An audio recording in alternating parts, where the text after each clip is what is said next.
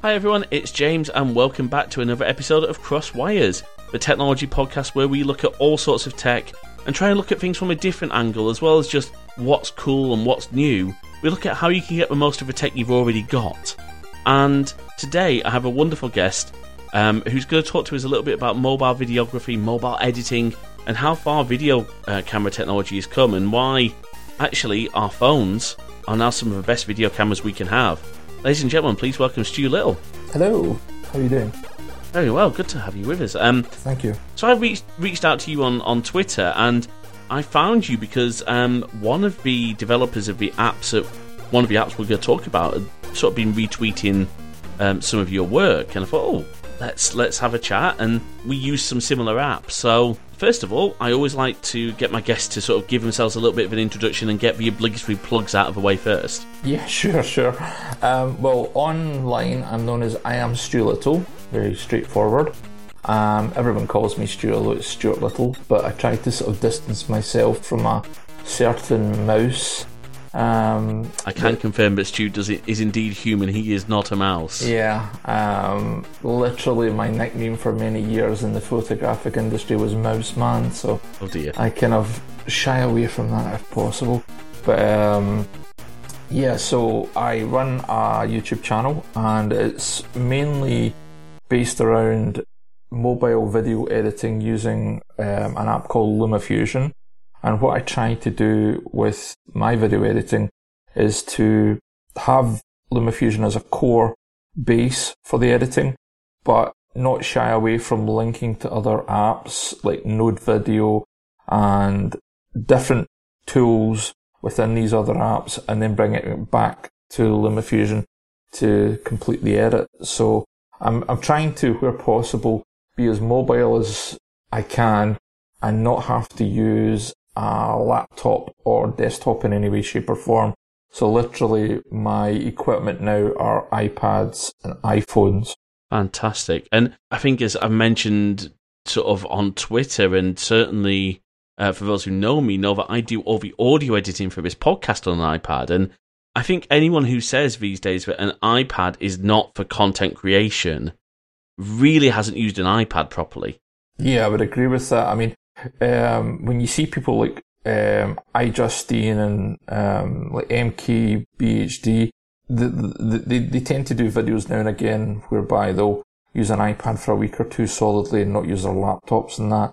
And they'll always come back to, um, it's nearly there, but it's not quite there. It's been there pretty much since 2017. So, I mean, that's what, four or five years now Yeah. um, that you had the ability to use the iPad as your main content device. I mean, I literally treat my iPad Pro just like a laptop. About 90% of the time it sits on the magic keyboard and I just run it as if I would run a normal laptop. But I've also got the facility that if I want to get creative or even just sit in a couch or go to local Costa Coffee and just chill out in the, the sofas there that I can just lift the iPad off the, the keyboard and just take it with me and use it for drawing or still editing or anything like that. It's just a, it's a different vibe working with it. Um, I mean, I know now with the new M1 chips that Apple have created that you can now run LumaFusion on a MacBook and that's exciting, but like LumaFusion's very much a touch based video editor and that gives an experience that you just don't get with Final Cut Pro or Adobe Premiere. And the reason why I found LumaFusion originally was through frustration of using Adobe Premiere and struggling badly with 4K footage and it just grinding to a halt even with a really fast desktop or laptop um, computer. And I went searching for a video editor hoping that I could edit something a little bit more fluidly, and that's when I found LumaFusion. And it turned out that I, LumaFusion actually hadn't been very uh, around for very long at that point. And I think I was, I joined and downloaded the app and paid for it and that uh, within the sort of first few months of them actually launching. So I didn't realise actually up until I think last October when I was speaking to the guys from LumaTouch that I was quite an early adopter of the app. And it is, I mean, it is an incredibly powerful app. I've You know, I did early episodes of, of my YouTube channel were done on uh, LumaFusion. I've done videos for friends and family, and in fact, during the height of a pandemic, I was editing videos uh, for for my local church, for the church I'm a part of. I was helping some of their ministers, ministers put together content for the live, well, quote unquote, live services um, on an iPad, and I I just find it such wonderful art. But before we dig deeper into LumaFusion, I wanted to sort of jump back a step and talk about how we actually get the footage that we then edit in LumaFusion. And we were sort of talking before the show about um, our iPhones and talking about you know experience with with other cameras. It's really interesting how many filmmakers are now either using their iPhone as a primary camera or as an additional camera, as well as you know the more high end gear. Now, uh, if you don't mind me mentioning, as you were saying, but you are now effect you are exclusively using iPhones for your for your shoots. Yeah, I mean, I don't do that many what you would class professional shoots from the point of view of like commercially making money. I do still do some, but um, because I'm mainly primarily a video editor these days, and obviously um, content creator and sort of lecturer effectively. But when I do go out and shoot, or if I'm doing a documentary, yeah, I just use two iPhones. I've got an iPhone 12 Pro, I've got an iPhone 11 Pro Max, and I just juggle between the two. And as long as you can work within the limitations of the device, then you can get some absolutely amazing footage out of them. But that's the secret to the whole thing is knowing where the limits are and staying within the bounds of those limits. If you treat it like a normal DSLR or mirrorless camera, then you're going to run into trouble uh, very, very quickly. But if you stick within the bounds of the actual device itself, then you can achieve some great work. I mean, obviously, there's people like Steven Soderbergh who have literally created whole movies on the iPhone now, and he very much use, uses it as a tool for flexibility of getting the shots that he wants for the particular movie he's actually filming at the time. But he doesn't always stick with the iPhone, and I know there's a lot of other directors are certainly looking at it now, and certainly um, they get used as crash cams. I don't know if you're aware of that term, but disposable, I think is the best way of putting it. So instead of a filmmaker or studio um, risking an Alexa, um, which can run into the hundreds of thousands of dollars for one of these cameras, they'll literally use an iPhone because a thousand dollars or fifteen hundred dollars is just totally disposable to them income wise. Um, so yeah, it's a very flexible bit of kit, and especially with the software like Filmic Pro, but even the built-in camera app is very powerful as well. So you just got to work with it as it is. And that's a really good point. I mean, as you said, with built-in camera app, now that we're looking at the 13 series, and I'm uh, I'm shooting on a 13 Pro for the YouTube channel. I've used the new cinematic mode quite a few times just in the built-in camera app, and it has some challenges. It, it on my device because I've only got the 128 gig. I can only shoot at uh, 1080p in cinematic mode, but it still looks gorgeous. And if you're maybe doing something, you know, if you don't need 4K, then it it looks really good. Now, Filmic Pro has some incredibly powerful features. Um, it does have one rather annoying feature for me though, as a hearing aid wearer, because my hearing aids are, or hearing aid is uh, made for iPhone. When I'm recording, Filmic tries to monitor the audio through my hearing aid. It's really quite frustrating. I haven't found a way to um to stop that yet, unless I uh, just shoot video only and then do a to sync the audio, do a clap to sync the audio. But um, it does have that flexibility. Now, one thing I found is that iPhones can be so much less obtrusive in certain situations. If you're maybe doing, you know, something where you maybe want to do, do more of a discreet interview, instead of having a huge camera rig with you, you've got your fairly small little iPhone, and there's probably 20 other people in that area shooting or taking photos with an iPhone. You don't look out of place. Yeah, I mean, I've certainly found, not that I've done many documentaries uh, with the iPhone, but when I have done interview based talking head style video, you tend to find the interviewee is a lot more relaxed mm. because they know what a phone is and they don't feel intimidated by it. Whereas if you plop down, I don't know, a red camera, something like that, or even just a DSLR or a mirrorless camera, Sony mirrorless camera, whatever, you know, by the time you actually hook up the camera, then hook up a microphone, and then you might have an external monitor or, you know, monitor slash um, recorder like a Ninja or something like that. And, you know, you've got it on a tripod or you might have it on a slider. It just bulks out so, so much more that it can become quite intimidating. Whereas if you have just literally a lapel mic, whether it's wired or wireless, it doesn't really matter, and your iPhone, it's just such a small package. I mean, I know certainly I watch closely what the BBC are doing these days, um, and I follow Mark Settle from the BBC, who's I think one of their main trainers, and the amount of news capturing that they do now that reaches broadcast six o'clock news or nine o'clock news is phenomenal. I mean, I would say, I mean, Mark would be able to tell you the actual percentage, but it appears to me that a good 70% of what goes on the TV is shot on an iPhone these days. And I've also noticed that they're leveraging cinema, uh, cinematic mode for those that have got the iPhone 13, iPhone 13 Pro as well. So that's a kind of weird but nice thing to see the background getting knocked out of focus because you don't usually obviously see that in a news broadcast and it's certainly interesting to see that. So yeah, it's, it's something to say the least. And you've got wonderful little bits of hardware. So I wanted to ask you a little bit about audio when we're talking about iPhone videography, but um, I also wanted to just, uh, I have had the pleasure of using uh, my friend Joel's um, OM, the Osmo Mobile 4. Um, and at the current price point, which I think is about, I think it's about 140 for the OM5 right now. Right. And I just think I've, you know, I've used this thing. So this is um, um, gyroscopic gimbal that you can put your iPhone into.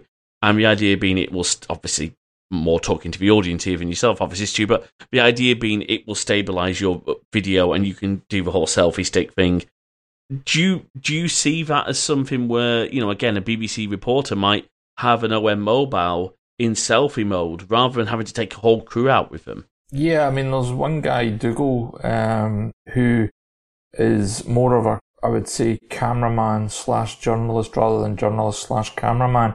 I think he came from the sort of, you know, um, large video Betacam side of things years gone back. I could be wrong, but he um, leverages um, the Insta360 um, platform. So he's actually, you know, recording 360 degrees, but then chooses which part to frame up later on. He's using, you know, sliders, he's using stabilizers and things like the Osmo. I, I mean, I'm personally of the, the Zhiyun um, 4, which is sort of sitting behind me here. Oh, nice. Um, which I think the Zhiyun 5, the Smooth 5, just came out the other day. Um, and that in itself is really, really nice, especially because it completely syncs with Filmic Pro.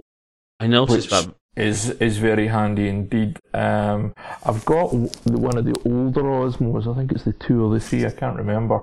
Um, but I don't have one of the, I think the latest ones have like, you know, the ability to um, use MagSafe or have a clamp that magnetically clips on.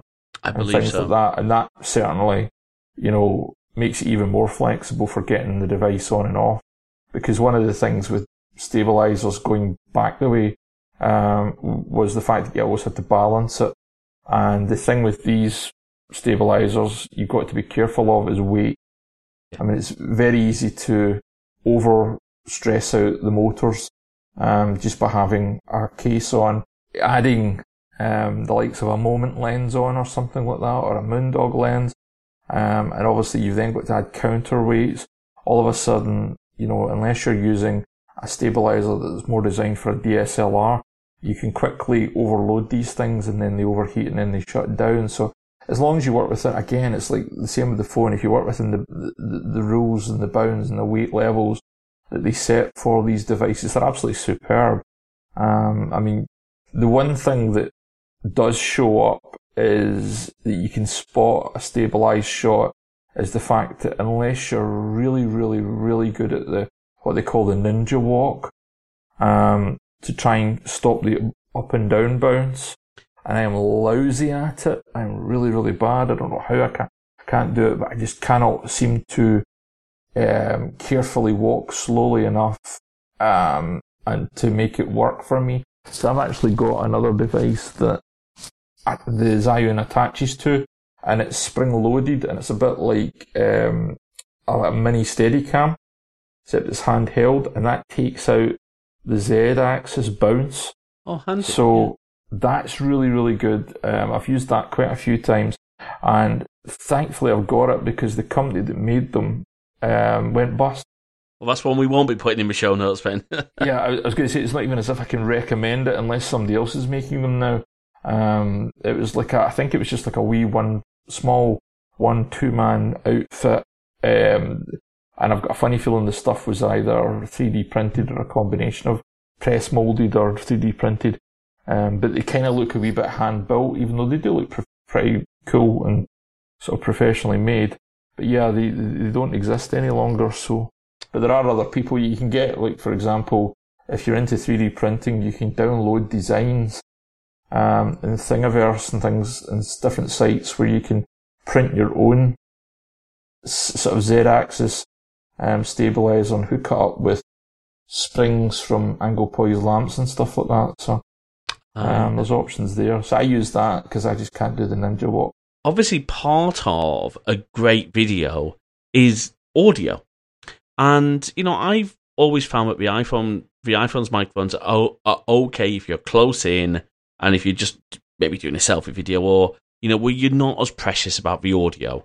But realistically, for, you know, for professional or, you know, good quality video, you need good quality audio do you have much experience with sort of using external mics with the iPhone? And I mean, the, the thing that instantly comes to mind is Rode's uh, Wireless Go 2 pack, um, which I mean, it's uh, it's about two hundred and fifty pounds for the two. So they do the obviously the uh, receiver and then two transmitters, mm-hmm. and they look fantastic for a price. And obviously, good old Rode will charge you extra for the lightning cable. Um, if you don't have a phone, either you don't have a phone that has uh, a headphone socket or you don't have the adapter. Yeah, what's your thoughts on sort of on mobile audio for particularly for iPhone use?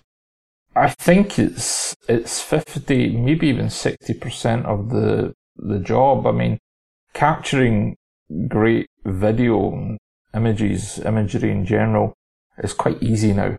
Um, to get it really, really good, you've got to sort of work at it a little bit, you know, in terms of white balance and focus and exposure and making sure that you're, you know, like if you're following a cinematic vibe that you're working, uh, let's say 24 frames a second, you're working at 148 shutter speed, so therefore that requires then neutral density filters. Got to have good quality neutral density filters and that kind of thing. But when it comes to audio, audio is everything, and it's something that I've started to sort of preach about an awful lot more on my editing, you know, channel, um, because you, you've got to capture really, really good audio, but not only that, capture audio you wouldn't even realize you've got to capture mm. to tell a story. And I'm getting quite into creating my own Foley, which is like literally creating my own sound effects and things like that and saving those bits of audio. And if I have come across a sound I could use in a video, um, and a future video or whatever, I will actually capture it using my iPhone. And the, the mics that are actually built into the iPhone, if they're used correctly, the mics at the bottom of the phone, they're actually quite mm. sophisticated and powerful. They're not to be sneezed at. No, not at all. And certainly, um, one, I mean, what I've recently started doing is when I got my, my iPad Pro last year, it came with five microphones built into it the two or three of which are noise cancelling microphones, and then the other two I think are stereo mic.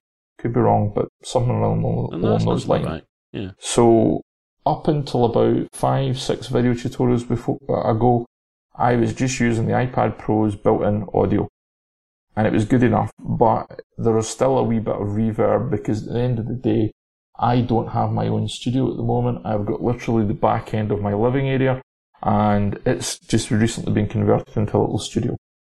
So there's still a, just the sound you can hear just now. There's a little bit of reverb Mm. just because there's no um, sound panels to you know absorb the sound on the walls or anything like that, and it's something that you can remove to a certain extent in post, but um, for the most part it is still there. But very recently, I've actually started recording my audio externally, and I use a Boya lav mic which is wired, and I'll tell you why I've used the wired rather than the Rode mic for two Yeah. reasons in a second or two.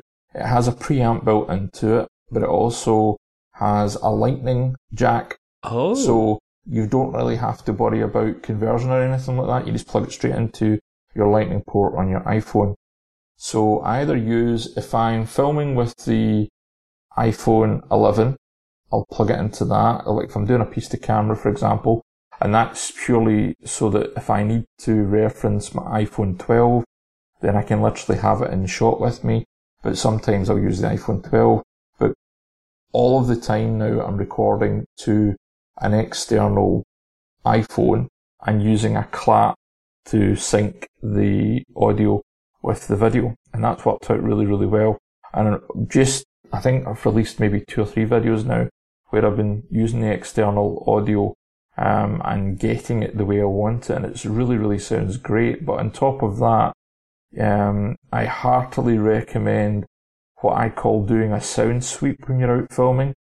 Now you could be using a shotgun mic, um, a lav mic, or just the, the mics that are on the phone, just whatever you you know you Mm. have to hand, and it's to record audio elements separately that you can then bring back into the video later.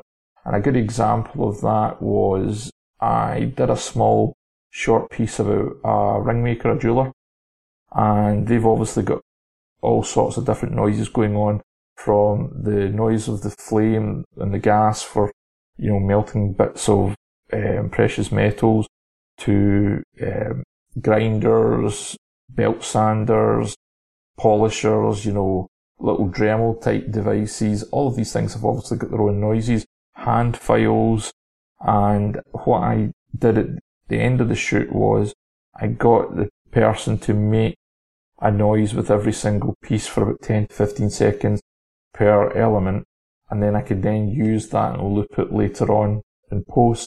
So you've got a soundscape going on behind Yeah. the, but behind the vo- behind the voice, behind the narration. It sounds.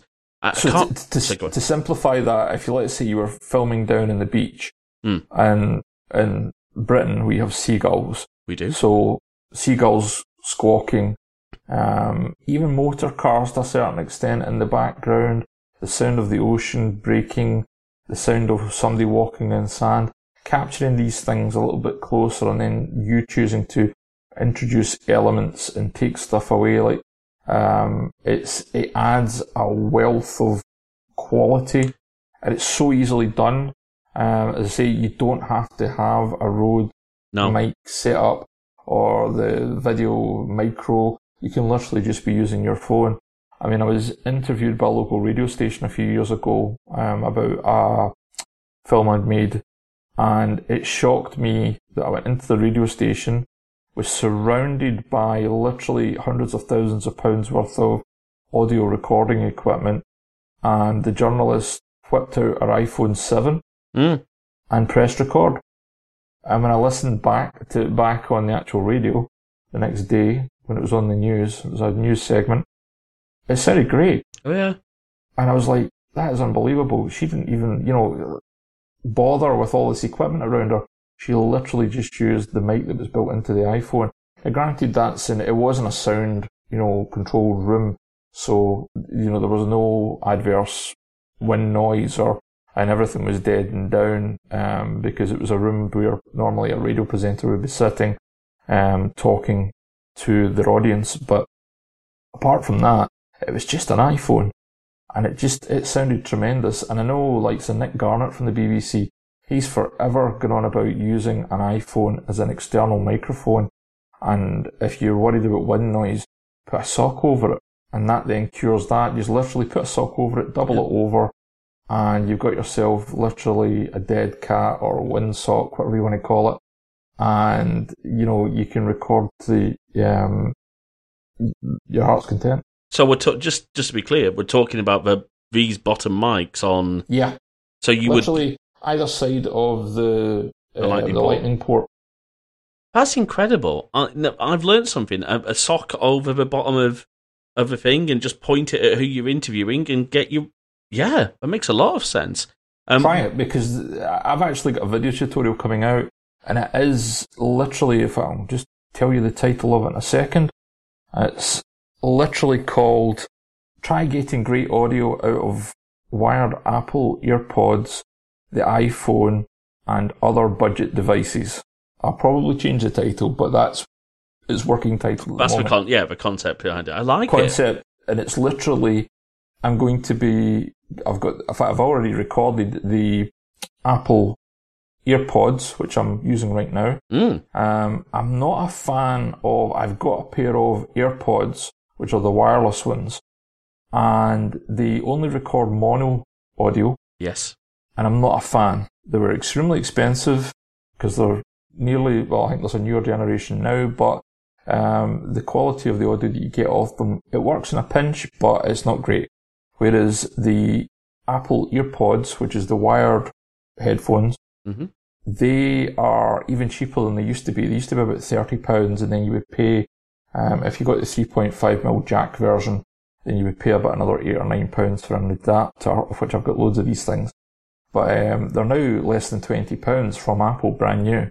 Ooh. So they've because they don't include headphones with their iPhones now free, they've dramatically reduced price almost by half. So I tend to have like loads of these kicking about. So the, the audio you can get off of these is pretty good. And a good example of that is if you, I don't know if you use TikTok or not.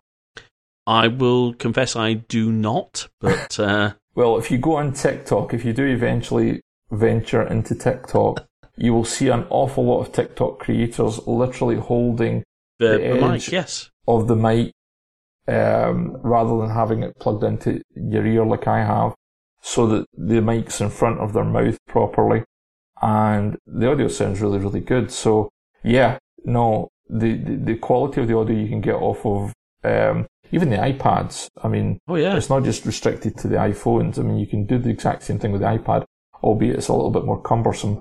But you, the the quality of the audio you can get out of these things is absolutely amazing. So, not to be sneezed at at all. No. And it's not that I don't like wireless mics and things like that. I, I would love a set of Rodes, but I can't justify it in the budget at the moment. Like everybody else, the pandemic, you know, killed everybody's finances and savings and stuff. So, um, like everybody else, I've got to be careful in deciding, you know, what am I spending money on or what I'm not spending money on. But I've always had this Boya wired lav mic and it's got a 10 meter cable on it. Um, so you can actually stretch it really, really far. And I've used it for interviews and stuff. But I did get sent to me like a Chinese knockoff version of Rode mics okay. and th- tried them out. Quality was lousy, and I never even got a chance to do anything with them in terms of a video because my dog decided to chew them and eat them. oh So- joy. Yes, that was fun, and I've got another set of wireless mics that were very inexpensive as well, and they work at the 2.4 gigahertz Okay. range that everything uses. They were less than, I'm going to say 80 pounds for the two, and you can get them in like three packs, and Oh, the wow. s- audio quality off of them is actually really, really good. That's, that's encouraging. So, look, you know, obviously, I'm I'm one of uh, you know being a podcaster, and I'm I'm using for for this podcast, I'm using my Blue Yeti Pro, uh, and in fact, for the upcoming YouTube videos, this is going to be sort of slung over uh, behind, well, not behind, above the camera, out of shot, because it's Is such. the a- Yeti Pro the one that's like a ball shape? um, no, it's it's this thing. I don't know how well you can see it. It is sort of a ball, I All guess. right. Yeah. So this is basically the the Yeti, but with an XLR output. Right. um, Right. which because I'm you know obviously got a USB audio interface. That's the one thing, by the way, I'll say about iOS is that although it's not anywhere near as intuitive as the Mac in terms of um, audio settings, if you plug a USB audio interface into an iPhone, tends to work. Yeah. Um, and so I could technically plug this Behringer into my iPhone and record direct to the camera, but I actually record externally on my Mac and then, as you said, do a clap. So it's really encouraging to hear that, you know, we're talking, as you said, these when we talk about crash phones, cameras, 4K cameras at really good frame rates and cinematic modes, you know, at, you know, less than a thousand pounds. We're talking about being able to get really decent audio off those phones. Now, how much is the Boya um, lav mic? That was really inexpensive. I think I paid forty pounds for that. I seem to, yeah. So we'll put a link to that in the show note because I seem to remember recommending these to a number of iPhone users They during do the two pandemic. versions. There's a clip on it. Ah, yes, That's the one. That's the one you want. It was about Right. forty pounds. I think I paid for it. which is really And- good. And literally, I've got it set up with uh, my overhead rig is literally an angle. I'll send you a link to it because again, it's not expensive as well. And it's literally like an angle poised lamp that's actually behind my phone just now. And then there's a clamp on it, and then the clamp's adjustable. It's almost like a hair grip clamp. Oh, I never type You know, of like something yes, that a, a yeah. woman would clamp, cl- clip her hair in uh, uh, into a sort of bunch behind. Yeah. Not a hair expert. It's kind of like that, and but it's rubberized at the ends, and you can clip any size of phone in. Oh. I'd even go as far as to say it's wide enough that you could probably clamp an iPad Mini into it. Oh, interesting. So it's fully adjustable, but I've actually got the. I use it effectively like a boom mic okay. a boom yeah. stand for the mic. So I literally have it floating across, and then if I'm doing something whereby the camera's pointing down and doing like an overhead shot, then I'll just obviously take the lav mic off and just clip it to uh, my chest Yeah. as normal. Um, but I find that just because I can have it sort of about two or three inches in front of my nose and slightly a sort of eye level, then it's not directly picking up any pops or anything like that Yeah. from and it's not rustling off your off your shirt, yeah, yeah, all that sort yeah. of stuff. So it's just a, a really clean um, way of working, and I've just got the cable wrapped under the table and sort of stuck on the underside, so that I can sort of keep it tucked out of the way, make sure the dog doesn't chew on it because she's famous for that. And I can, I've got different stands at the moment. You're on a little sort of, um, I think they call them UFO pods, but I've got another um, stand for my iPhone, and they're all in position. And it just means I can quickly film now, and everything's there for me. All I've got to do is just clamp in the phone and plug in the mic, and I'm pretty much good to go. And I use Filmic Remote to control the device. Yep. Which And is a really great. cool app. Um, I take it running that on the iPad or on another phone. Yeah, I mean, um, probably 90% of the time I just have it in the background on the, the iPad, but I've recently, Apple kindly sent me an iPad Air, so I'm actually got two iPads at the moment, and I've had it on that as well, so I've literally had like two iPads around me, like dual screens, it's quite fun. Nice. Um, but that's, that's a, a little luxury, it has to go back at some point.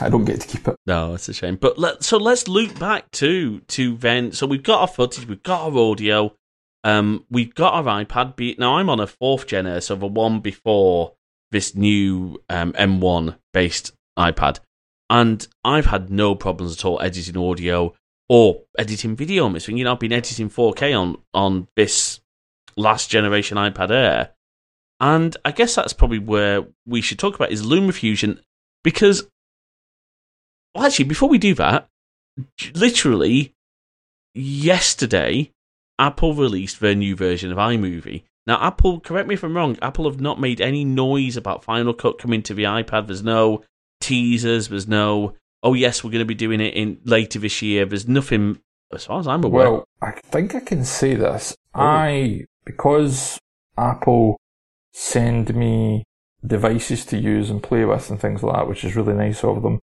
I have to do their PR events, Okay. which, because of COVID, are online. Yeah. I'm just actually looking at the new iMovie just now. I didn't realise, you sent me a link to it earlier. I didn't realise it had actually physically launched. Yeah, it, I Um, think it launched yesterday, so I, I've downloaded. It's, it's it's literally in it, it's on my um, device now. I got a demo of this um, about a month or so ago, and there's like Magic Movie, I think storyboard, Mhm. and then just normal from scratch make Yeah. a movie. Mhm. One of the things that really intrigues me is the storyboard because it lets you pick a situation. For example, if you were doing a DIY video or if you were doing a cooking video or obviously, which is very important these days, makeovers that ladies like to do and sell their um, makeup and things like that online or gaming or whatever. Yep. You choose the theme and you then, let's say, let's say cooking. It then lets you pick the style and then it's effectively telling you what shots you need to get. Mm. So it actually storyboards it out for you. So it's a completely different approach to how, like, compared to what LumaFusion's doing. Because LumaFusion is literally, or the company LumaTouch, um, Chris and Terry have built out this software which is absolutely superb. And it's marrying the best of touch technology Mm. with the best of a traditional non-linear editor, but along the lines of Final Cut. Yeah, it's And much more of a much more of a traditional NLE in in in, in the way the, the tracks are laid out compared with say Yeah. iMovie. Yeah. Yeah, uh, so um, that's why. I mean, you've got the likes of um, you've got VN, which is an interesting sort of video editor, and it's free, but there's ads and things in it. Right. then but it's flexible to a point and then you've got CapCut and then there's also Velo. I think there's a few other KineMaster's another one. hmm Um, there's there's quite a few out there, but they all don't work the way we as editors need them to work, and that's the way LumaFusion works, and that's why LumaFusion I would say is more professional than any, any other editor. Apart from the fact that if you are still using the likes of Final Cut, you can export the metadata and load the actual content up onto Final Cut. Um, but it's definitely much more flexible in my eyes working with touch. And the reason why Apple, I don't think, have done Final Cut for iPad, because potentially, if you think about it, if we can take the likes of LumaFusion and run it on a MacBook, there's nothing really to stop No. it going the other way.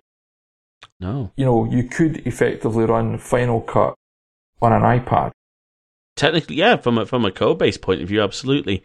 From a practical point of view of the touch aspect, it becomes extremely difficult.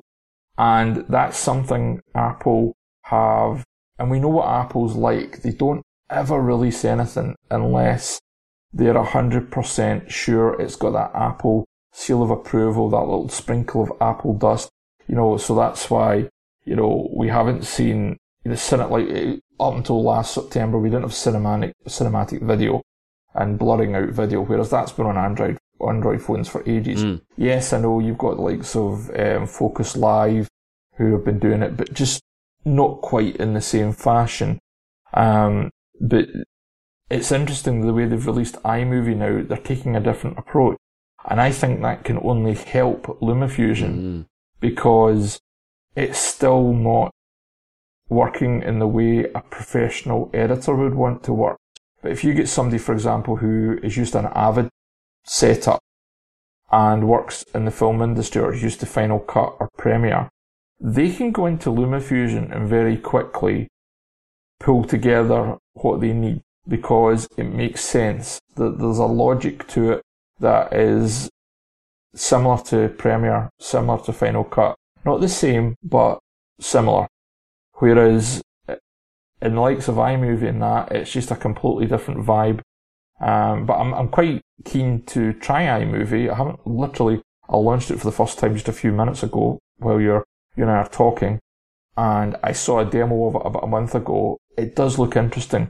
And I think to the general public and somebody just wanting to do these things and not have to worry about the technicalities of how these things actually work, it could be interesting. So we'll see what happens with it. I think I think you've hit the nail on my head there because you know for someone like you know I've used Final Cut uh, since the Final Cut Express HD and my Final Cut Express four days, and then transitioned to Final Cut Pro 10 when that came out. I think that's when I jumped on the Final Cut band. I've always jumped between Adobe Premiere Pro and Final Cut. Mm.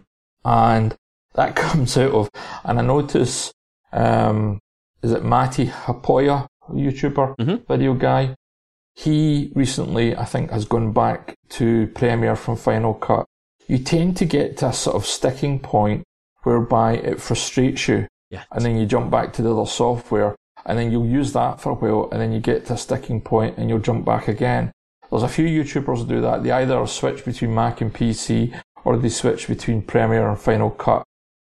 And I guarantee you within the next 12 months you'll have another video out saying I'm using Final Cut again or, Yep. you know, or I'm exclusively using LumaFusion now. You just don't know. Um, but yeah, things like Premiere, Final Cut. I mean, the good thing about Premiere is obviously it links into After Effects. Yes, But After Effects is a whole, you know, beast. Pandora's box, you know, that you um, want to sort of tap into. And the closest thing to After Effects on the iPad is Node Video, which I am still learning. And some of the things you can do with it actually are really, really cool. But Premiere is frustrating even now. Editing, I mean, I don't understand anybody that's able to edit for, for uh, like six or eight K footage in Premiere because it's just an absolute slog. Mm. Um, whereas it works with the M1 chip on the iPad. You just literally, I mean, I have a case, two cases behind me here with rather expensive Lexar SD cards in them. Mhm. And I never ever sold them. And I thought I'll keep them because, I mean, they're like 128 gigabyte cards Oh, because yeah. they were used for the Sonys.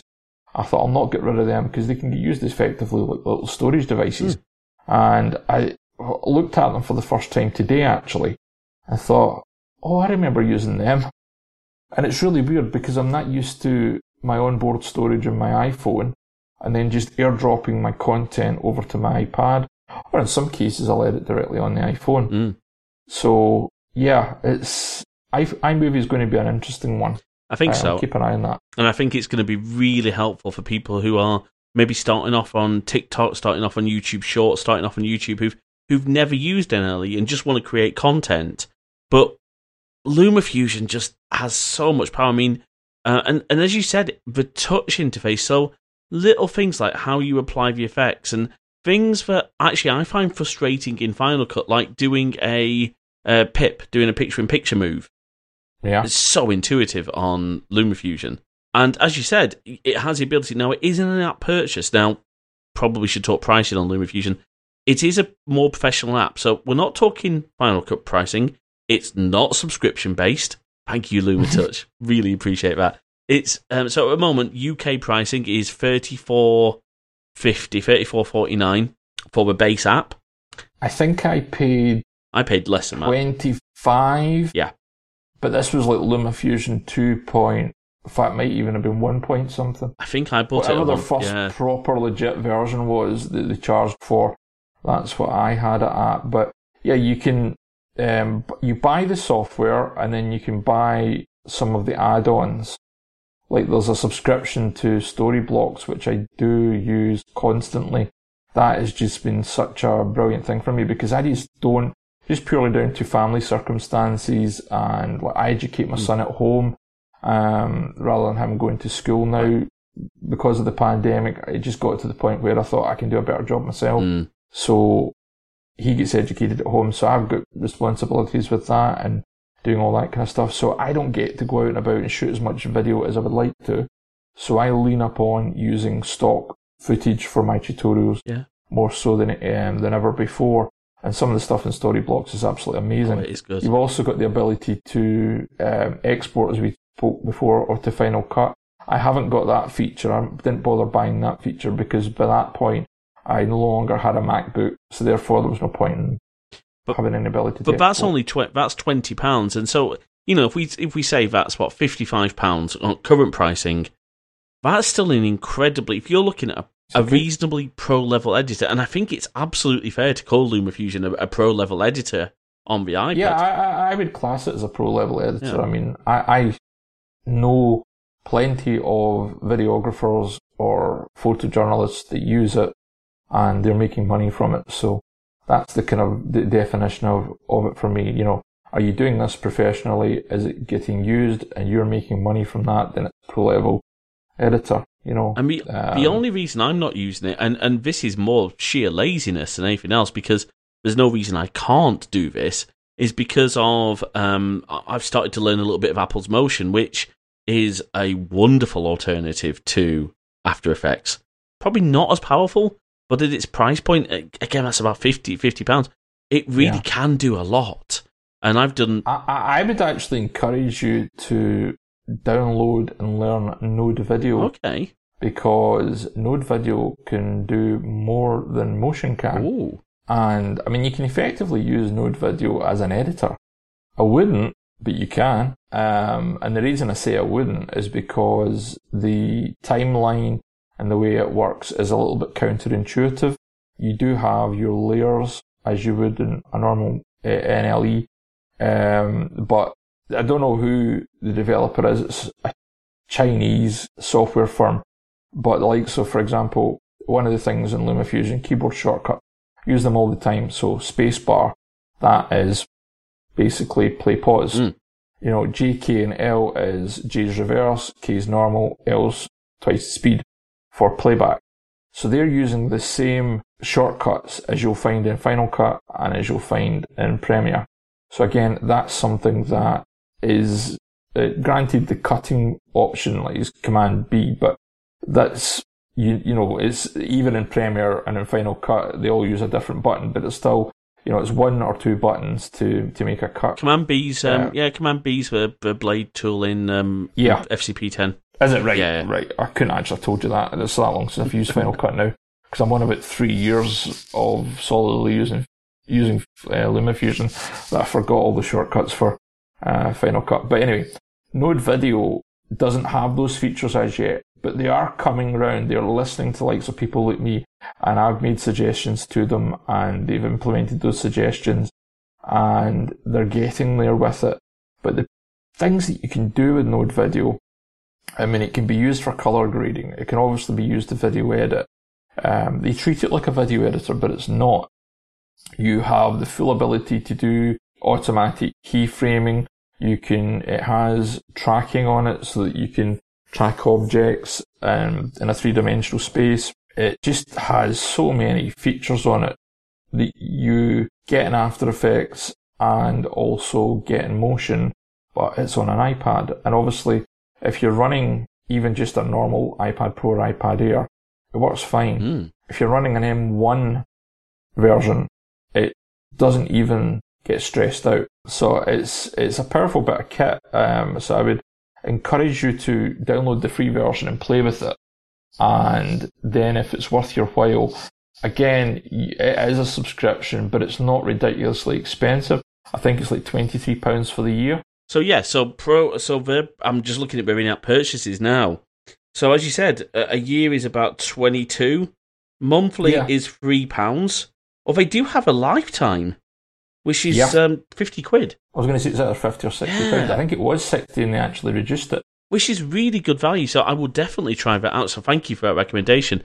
Um, as I said, my only reason is you know the integration between Final Cut and Motion means I, you know for like things like my my outros and my intros to the YouTube stuff, I'd created them as Final Cut titles um, from within Motion. You know, and I don't think, and, and please correct me if I'm wrong here, but I don't think either is suggesting that those who have established workflows in Final Cut Pro 10 and are happy with it and are happy with Motion, or the same with Premiere and After Effects, should suddenly ditch those if they're comfortable. But having LumaFusion and having Node Video on an iPad, which you can just carry around with you, because you know I don't have a laptop, I just have this iMac and this iPad. Being able to, you know, if I want to go and shoot, say I'm visiting my family, but I still want to make videos, well, it's no real hardship. As you said, airdropping uh, content. In fact, airdropping content is probably faster than trying to connect the light uh, the lightning cable because, as far as I'm aware, that's still USB two on a phone, on iPhone? I couldn't honestly tell you. I mean, I literally, um, I live on AirDrop in terms of transferring um, files, and it used to be that if you AirDrop a video file from Filmic Pro to your iPad from your iPhone, it did do a conversion, so you weren't getting all the quality, but they've since changed that, I believe. Um, hopefully, I'm right in saying I that. know, I think you're right. I that- think we have. Um, yeah, so that you're getting the best quality that you've recorded it at. It's not doing any um, sort of conversions to the file in any way, shape, or form. I've certainly not noticed any differences um, from the files, but apart from anything else, I mean, because I've got a really fast Wi-Fi network in the house, like by the time I've sometimes recorded stuff on my phone and I get to the iPad, the stuff's already transferred across via the Photos apps upload. Um, because I, I use an awful lot of um, iCloud and Files app and things like that. I Mm. mean, it's very much a solid part of my workflow that um, when I'm recording audio or recording video or screen recording, the stuff always gets backed up yes. to the, the Files app in the iCloud. Um, and th- that's become more important now with the iPad Air because with the iPad Pro that I've got in front of me just now, I'm very fortunate in that it's a two terabyte SSD that's inside it. So there's loads of space. I haven't even used up 400 gig on it as yet. So I've still got 1.6 terabytes of free space. Nice. But on the iPad Air, the most they do is 256 gig. Yes. Yeah. And that is a big, you know, oh, I don't like that. And yes, I've got Samsung SSDs that I can plug into the USB-C and all the rest of it, and I will do that. But I really like just being able to just airdrop across and not have to worry about the space and then backing it up to the cloud. And I pay, I think it's six pounds a month to Apple for, I think, two, Two- three Two terabytes. terabytes. Yeah. I think it's. Yeah. Uh, I think it's six ninety nine. So it's seven. It It's seven. right? But that's one thing I was going to mention is certainly compared with Adobe storage plans, and actually even compared with most other cloud storage providers, Apple's storage prices are really good. So I get my two. I stopped using Dropbox for that very reason. Yeah. I was a Dropbox customer from day three of when Dropbox was launched.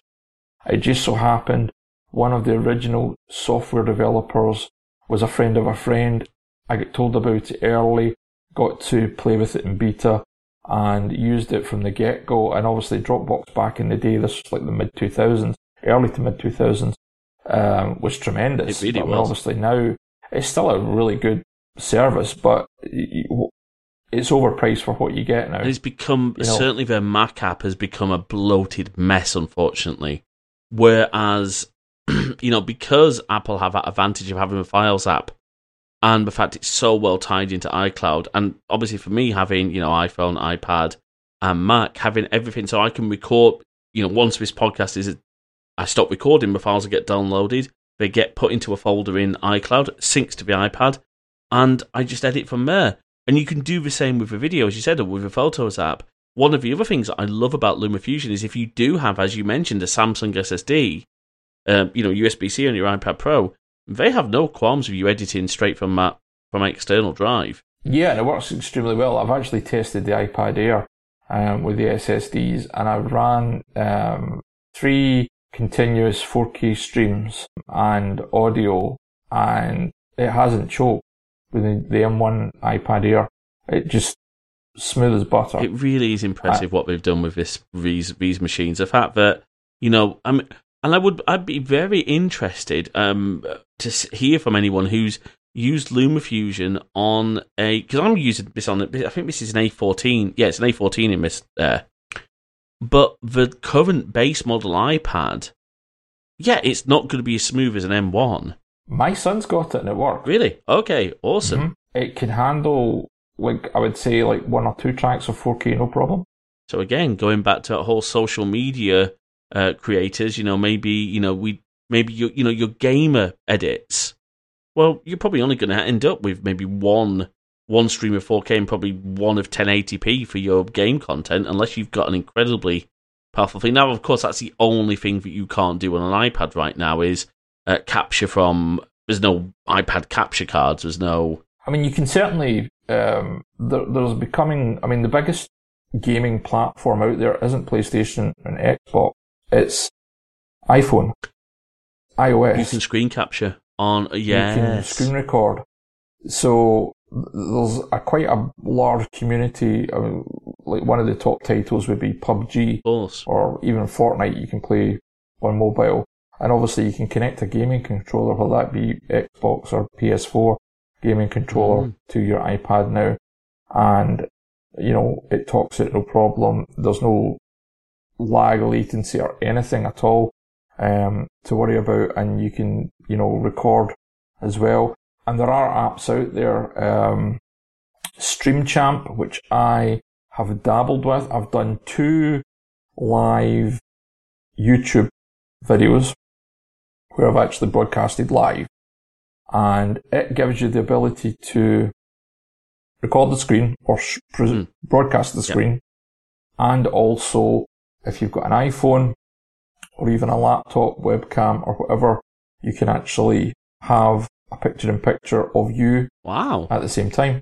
And that works extremely well. So again just going back to what we started you know almost circling back because I'm, I'm very much aware that we've been talking for about an hour and, and it's been fantastic um circling back to where we started from anybody saying that an ipad cannot be used for serious content creation needs to go and play with one. they are wonderful devices and you know what but i mean yes apple's products are I don't like the term expensive. They are not cheap, but the value. But is it anything cheap these no. days? Because I mean, you'll pay the latest Samsung Galaxies really expensive. Mm. Um, the Google Pixel's not cheap.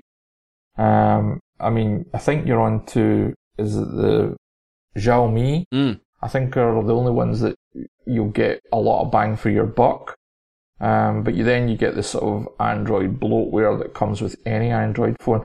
And I've got nothing against Android devices. At some point, I will invest in an Android phone just so that I've got the ability to capture video on an Android device and just know what it feels like. Um, Does Filmic's available for Android as well as um, iOS these days?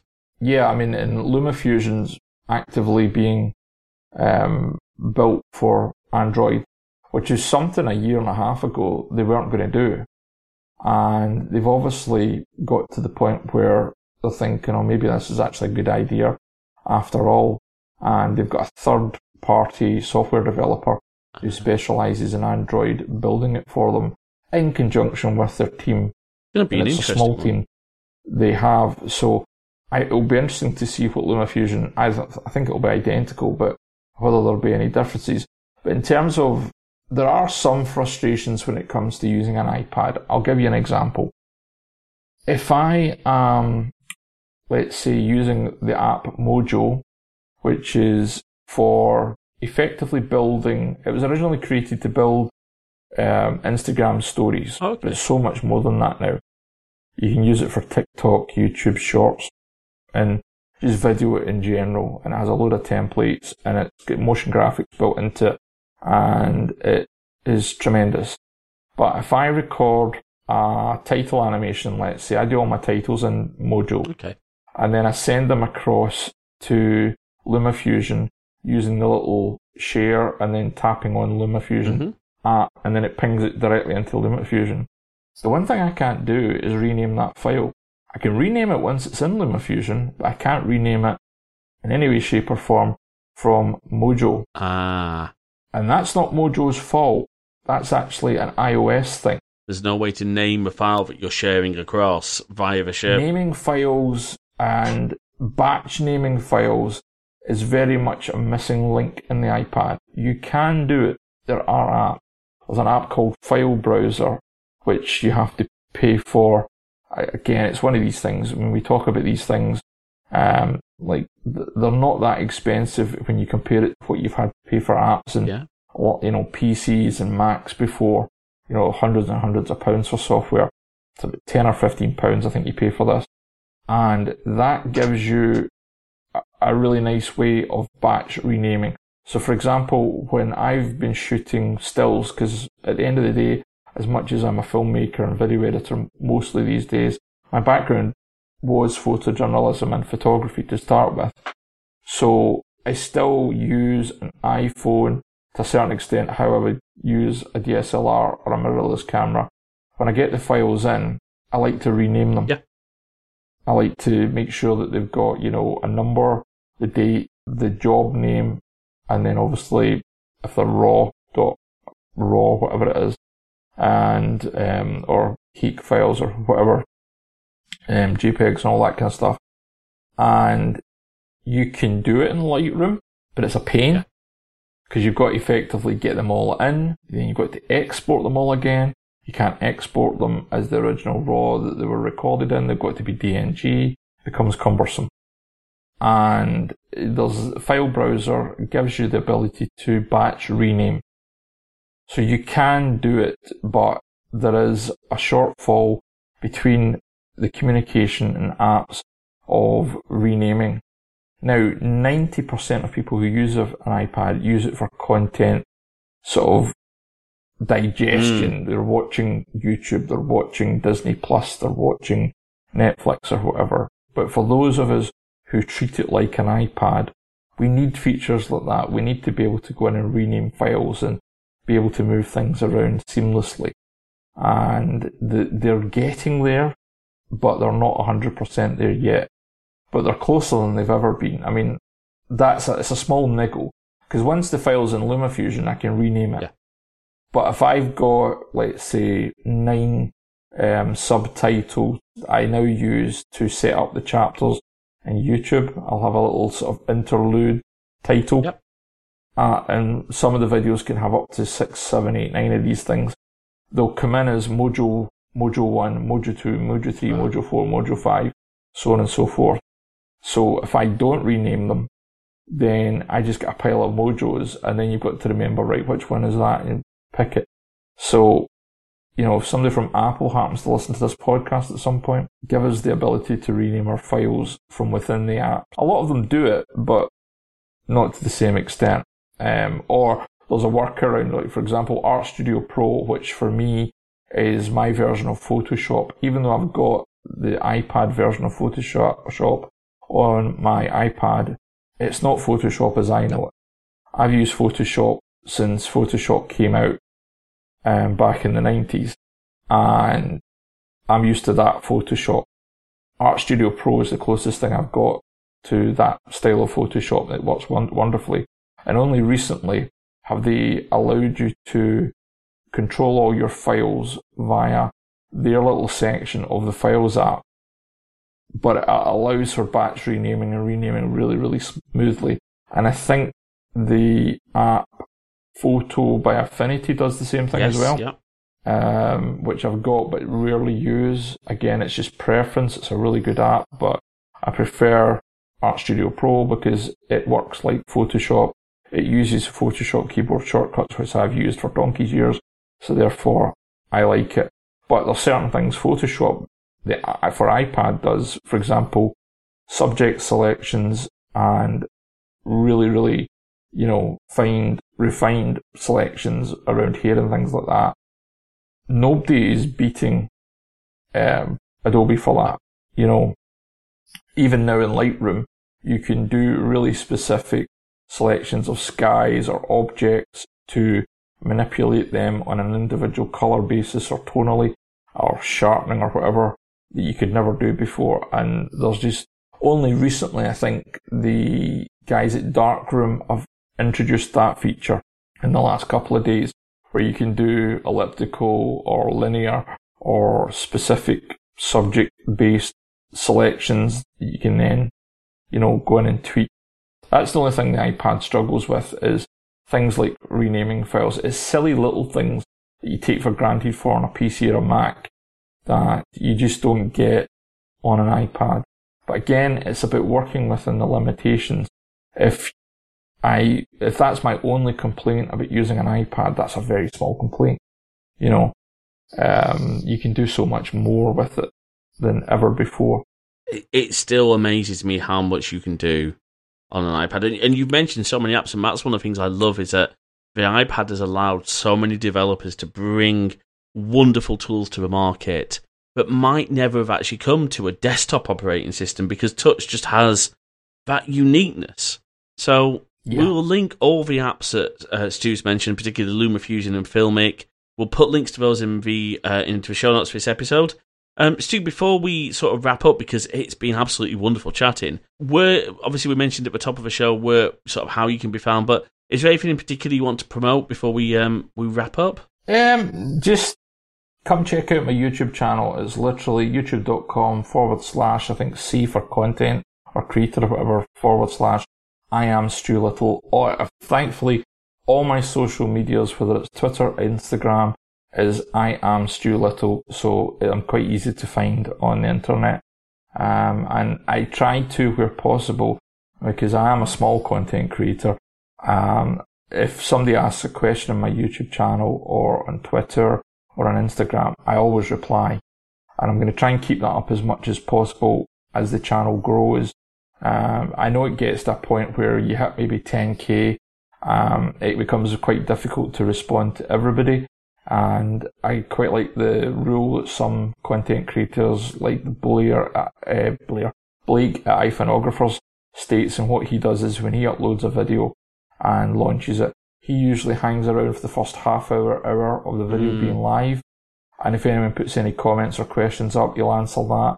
And then he might go back to it a day later and answer a few more, but obviously you can't reach everybody because, I mean, on his videos, like, there can be 50, 200, 300, 500 comments, you know, and you would just spend all your time answering comments, you wouldn't get anything done. So while I'm a small content creator, I'm enjoying the fact that I can interact with people directly. And if they have a suggestion for a video tutorial or a specific technique they want to learn and I can turn that into a video tutorial, then I've been keen to do that. I've, there's quite a few of the videos that are up on my channel, of which I'm at 82 LumaFusion videos. Overall, I'm at 92 videos on the channel. Um, so we're kind of coming towards 100 videos in total. Um, so there's about, I think, 13, 14 hours worth of LumaFusion video editing content up there if you were to watch it back to back. Brilliant. So, so Stu is literally one of your go-to sources for LumaFusion videos. If if you get stuck or you're not quite sure what you're doing, go and check out Stu's content. It I've I've watched a lot of it, and it, and it is fantastic. So uh, I Thank really you. appreciate your time, Joyce, today. Um, folks, you can find my show notes for this episode over at crossedwires.net. You can find our YouTube channel at crossedwires.net forward slash YouTube. Uh, thank you very much, Cloudflare, for those nice page redirects because we're not big enough yet to have a vanity URL, so we've got the uh, nice redirect to my domain there. You can email if you've got any questions at all to podcast at crossedwires.net. And don't forget to follow us on Twitter at CrossedWiresMG. I could not get just CrossedWires. Someone else has already got that. Uh, so I thought, oh, I'll try and be a whole Linus, you know, LMG thing. But there's absolutely no media group. It is just me. But you know, maybe one day we'll, we'll get there. So, uh, sort of thinking thinking optimistically.